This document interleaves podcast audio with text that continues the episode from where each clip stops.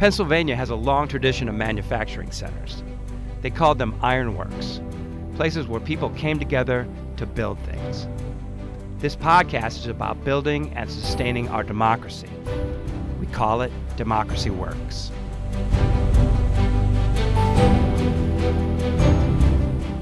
Hello, I'm Michael Berkman. And I'm Chris Beem. And today we're going to talk about uh, school boards and how they serve as sites of democracy. Um, we're doing this for two reasons.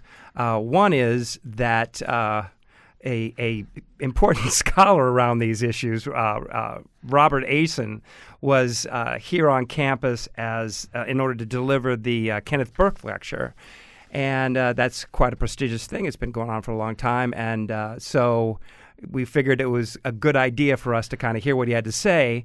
But the other reason is because in doing some of these uh, podcasts around the issue of uh, um, Parkland and the students uh, organizing the March of Our Lives, we, we, we talked, Michael, a little bit about uh, how it is that um, these extracurricular activities that uh, students engage in and the kinds of um, educational opportunities they have around civic education uh, made it possible for them to make this leap in terms of um, democratic action. Right. We've talked a lot about about students in terms of their role in democracy mm-hmm. and the uh, the importance of civic education and and their school experiences, but we haven't talked much about schools as locations of democracy themselves. Mm-hmm.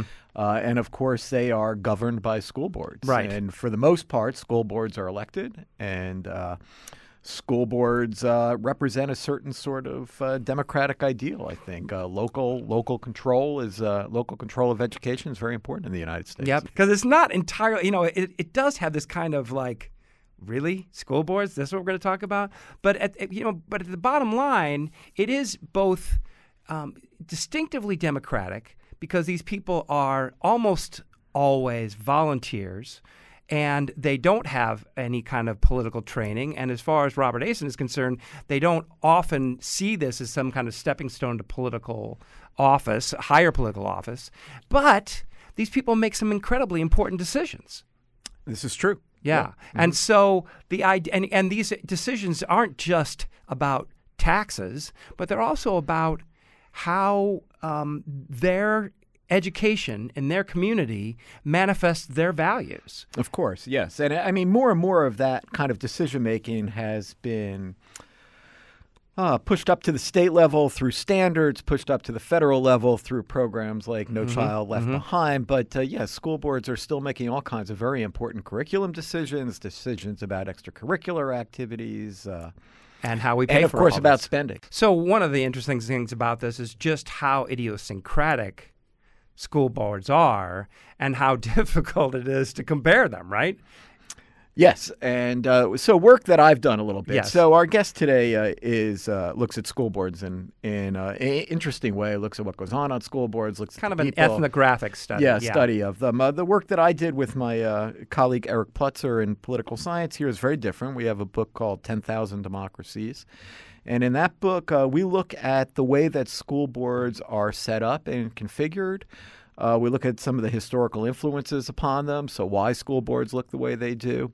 And then we assess these different arrangements on school boards, whether the members are elected or appointed, whether they're elected through at large elections or through uh, ward based elections. Uh, different types of things like that, whether they rely on referendums or not for passing their budgets. And we assess the extent to which they are responsive to public opinion mm-hmm. in their school mm-hmm. district. So the extent to which what the public wants is uh, it translated into policy by the school board. Well, I think this is a good. Um transition into uh, Jenna's interview with Rob Asen because he um, he looked at a number at three uh, school districts in Wisconsin and and um, talked about how these uh, school districts um, addressed and got through these issues of conflict, and um, and how they were able to succeed despite the fact that these people um, did not have any training as you know democratic deliberators, mm-hmm. and yet were able to kind of um, muddle through and and do it in a way that really kind of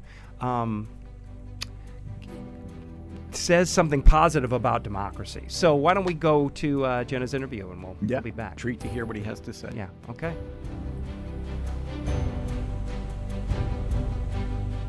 Rob, thank you so much for joining us today on Democracy Works. Sure. So, uh, you are the author of Democracy, Deliberation, and Education, which was published by the Penn State University Press. So, That's we're right. going to be talking um, all about school boards today, um, which is, I think, a, a unique aspect of, of democracy. And the you know people who are, are part of school boards um, really are out there doing the work of, of making democracy happen. A central theme of this podcast is people coming together to build something that's greater than than the, the sum of its parts. I think that's really true in a, in a school board setting, and I'm, I'm eager to hear about your your experiences out in the field, um, talking with school board members. Absolutely. Um, so let's start off um, talking a little bit about how people join a school board, or what you know, what from your research, what are some of the the motivations folks have for taking on a position like this? Sure. So, um, in terms of the cases that we looked at, and also I think more generally, oftentimes what connects people to schools are their own experiences or the experiences of their children.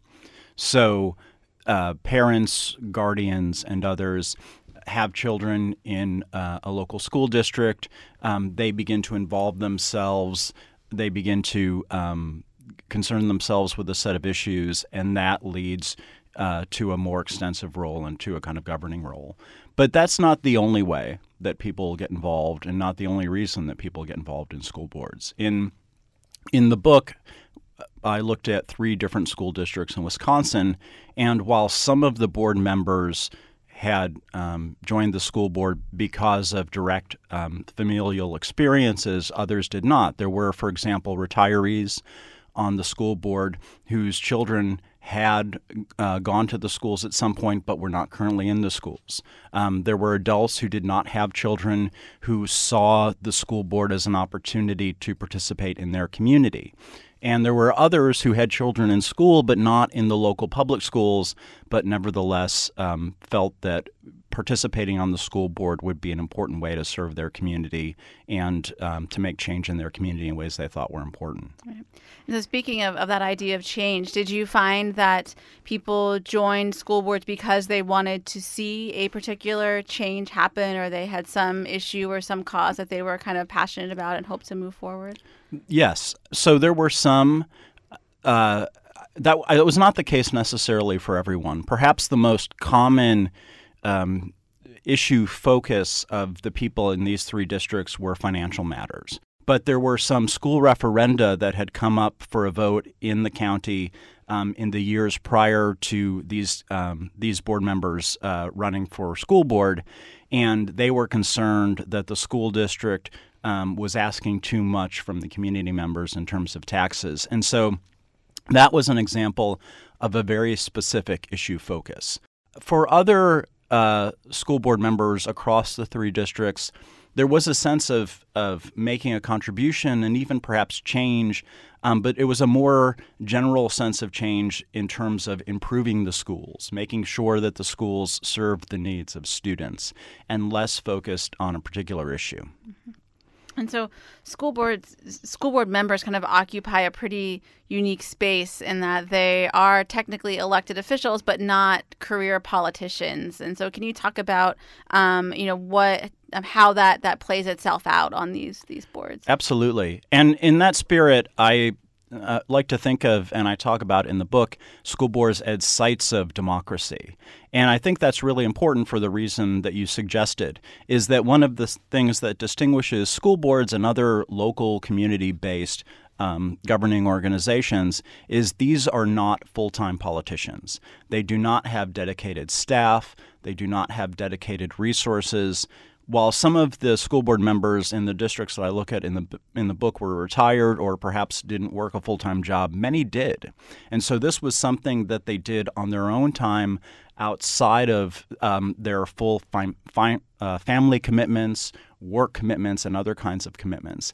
And so I think and what that means is that it gives us a sense, those of us who are non school board members, a sense of what it's like for someone who um, is not does not have career aspirations that relate to politics, but nevertheless feels that they can play some kind of role. There's a whole range of democratic practices that impact our daily lives and that are fulfilled by people who spend uh, long hours doing them. Um, uh, without any kind of expert training and yet manage. They succeed in making these very important decisions. Right. And they really, I think, perhaps feel like they're really making an impact and directly impacting not only their children and their, their children in the in the schools, but kind of their communities at large. These are these are community figures. They're kind of out there representing the school at public functions and school you know school events and things like that. That's right. Uh, they really there really is a strong sense of connection to community. Um, whereas I think sometimes there's a kind of distancing effect, certainly at a national level um, between elected officials and constituents. School board members, in their own understanding and in the understanding of others in the community, don't see this distance. They don't. Um, dissociate themselves from the community. They very much understand themselves as members of a community who are acting as members of a community uh, to benefit the people that they live with why are these um, school board members successful if they're not career politicians? They're just somebody doing this on the side, or maybe they're retired or something like right. that. Right. That's a great question. And I think it, it invites me to define what I mean when I say they succeed. What I what I mean uh, when I say they succeed is they're able to um, marshal evidence to consider a bunch of different perspectives and to make what they believe is is the best decision for a community moving forward. And it also, I think, allows us to understand how they work as sites of democracy. And so, in that sense, I think to be successful in a school board setting, to be successful in uh, in an engaged uh, governing setting um, where one is is practicing these ideas of democracy is to have a sense of what is it that we want to achieve. And I think in this case they succeed because they're able certainly uh, in cooperation with the education professionals with whom they work, whether it's the superintendents or the assistant superintendents or other district staff, they succeed in being able to articulate um, those goals that they want to achieve and to help move the community forward to them. In those situations, um, there's often compromise that probably has to has to come about, right, for these people coming together to you know find find a common ground. Can you um, speak to, to maybe some examples of that from your your research? Sure, it's in this conservative district that I mentioned a little while ago. And this was a case where a student group that had been meeting informally at one of the high schools um, had written an application to the district to form a gay straight alliance as a as a school recognized club. And so there were some very heated uh, disagreements among the board members. But perhaps the to me the most interesting case was the case of one school board member who um, during one during a meeting in which the school board was uh, considering this case talked in a very um, personal way about his own experience with some of the kids that he knew directly because they were friends with his son who were members of this group and talked about how they were the kind of kids who would come over and play video games and they'd raid the fridge um, and and he said um, you know these are these are good kids these are not revolutionaries and you can imagine in a conservative district like this how perhaps being a revolutionary might be considered to be not such a good thing. And there was this articulation of a kind of perspective taking of someone who, even though he may not personally have been comfortable uh, with the idea of a group like this, and even talked about his own uh, teenage years during this meeting, and talked about how maybe he and his friends at the time um, behaved inappropriately in terms of the way that they talked about sexual orientation.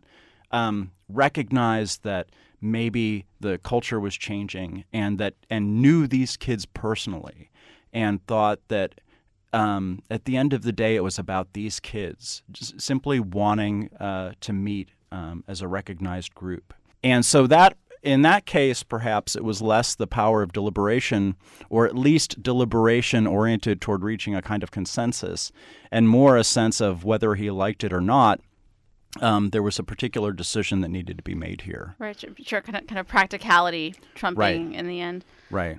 So on a on a school board, you know, as as you've mentioned, um, these organizations are, are tackling some pretty tough and pretty polarizing issues, and it, it seems like um, they're they're maybe able to to reach consensus or at, at, at a minimum find a way to, to move forward in ways that other other areas of government, other types of politics can't. Is there something different or, or unique about school boards that kind of makes them able to move forward in this way?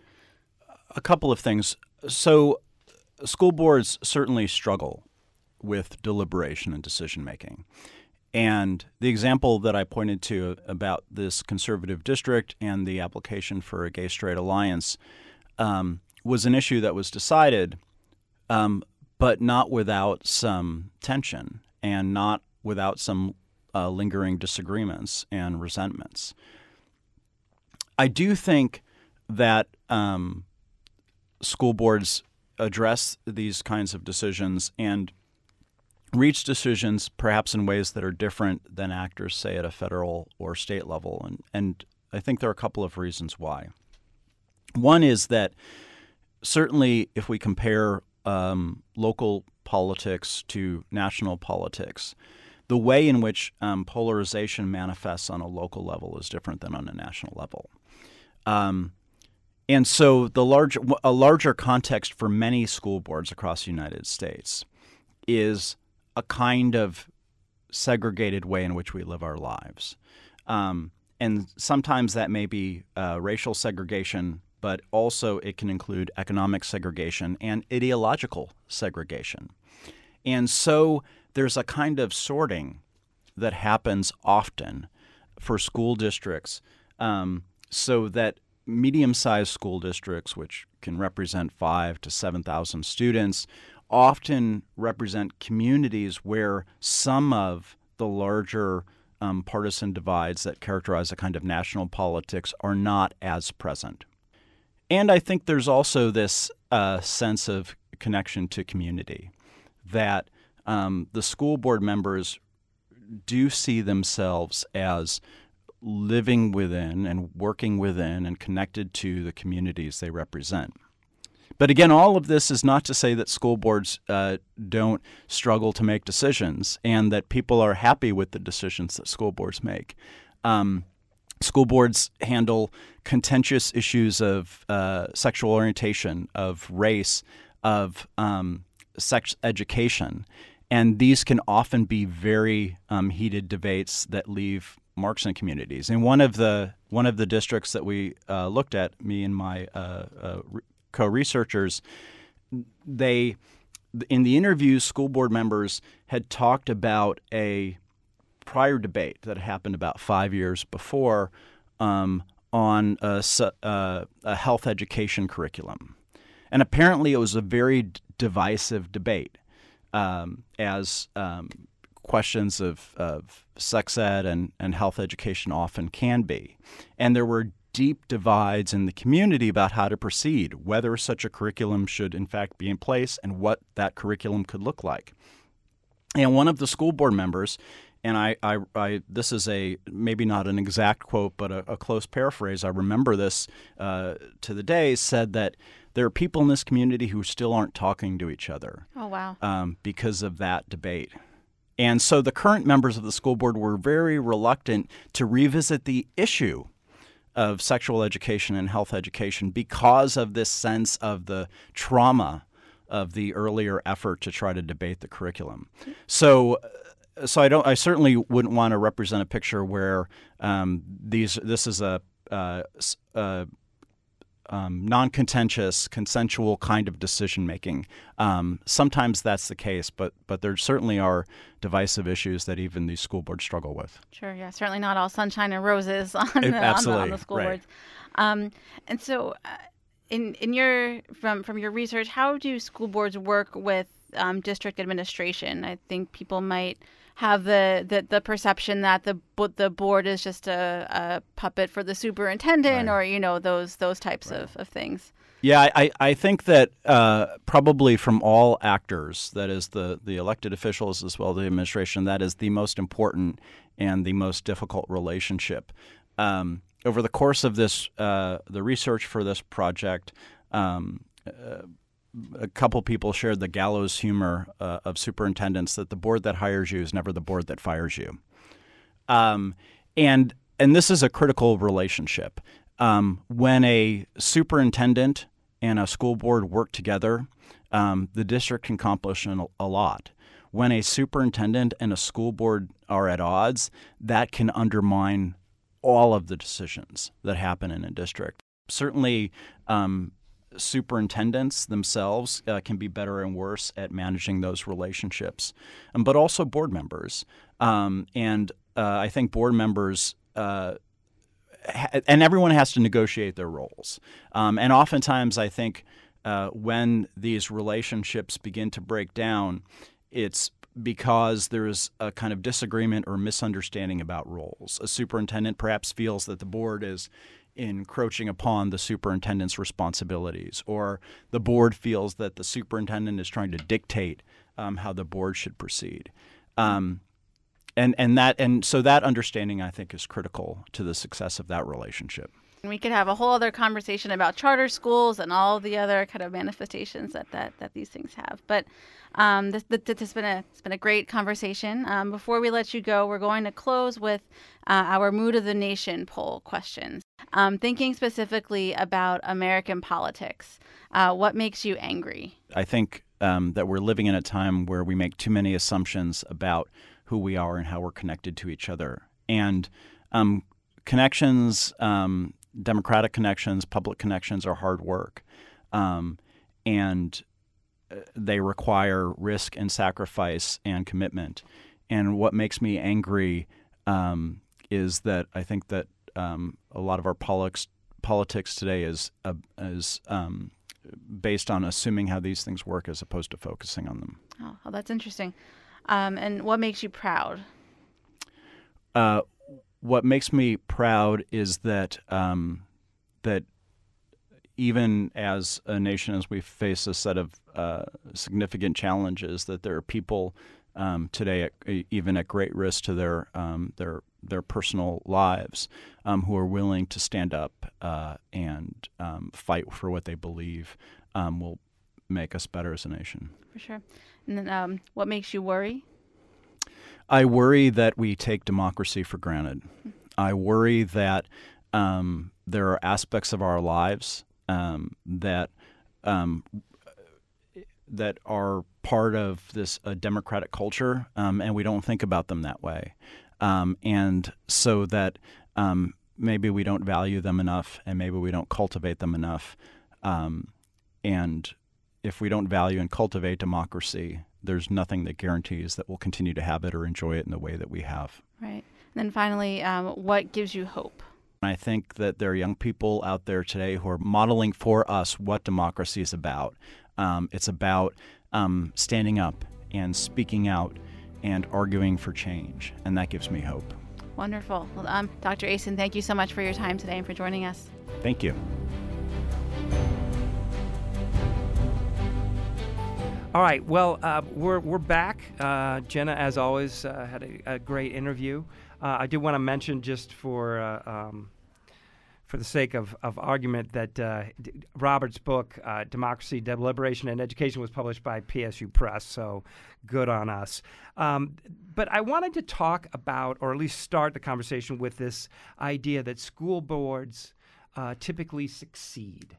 And um, and Michael, your argument is that there's something about the the typical structure or that it's the structure of your typical school board that makes success um, more uh, feasible, more possible. Well, for one thing, it, it depends a little bit on how you define success, right? So, I mean, when when uh, when Eric Plutzer and I were looking at school boards, we were we were think we were looking at boards in, in terms of the extent to which uh, they are able to reflect the the public's opinion on things. Mm. That uh, you know, this is sort of the the democratic ideal, and and that you expect a, a measure of popular so- sovereignty, that the people rule, and you assess this by saying to what extent are the decisions that a governing body is making uh, reflective of public opinion, and and in that way, you know, some designs of school boards work better than others, mm-hmm. and mm-hmm. Uh, you know, and some of it is counterintuitive. Uh, so, in, i- i- if school board members are appointed, actually, as you'll find in some bigger urban areas, they actually may be the most responsive boards and most representative. Uh, they're able to fund their schools. Right. They're Keep, able. go- keep the thing open. yeah, right? they're able to do what they need to do, and you know, and What about the um, the the the fact that these school boards are all very local? I mean, eh, so does it matter that if you are uh, part of a school board that you are likely to to run into people at the grocery store and have to, you know, explain why you did something? Sure, we people know who's on their school board. It's it's their friends and neighbors. They see them. They tell them what they think, and uh, so it is not uh, it is not difficult for them to know uh, what it is that people want. Uh, They do get a lot of feedback. Uh, i- i- so and and that's an important point because it's not just who is at a school board meeting, which is going to tend to be the most activist people. Well, I do think that you know when you listen to to, to Robert that that um, there's something really laudable about all this Mm-hmm. because these people are you know they're they're this is in addition to family and work responsibilities, Yeah. right?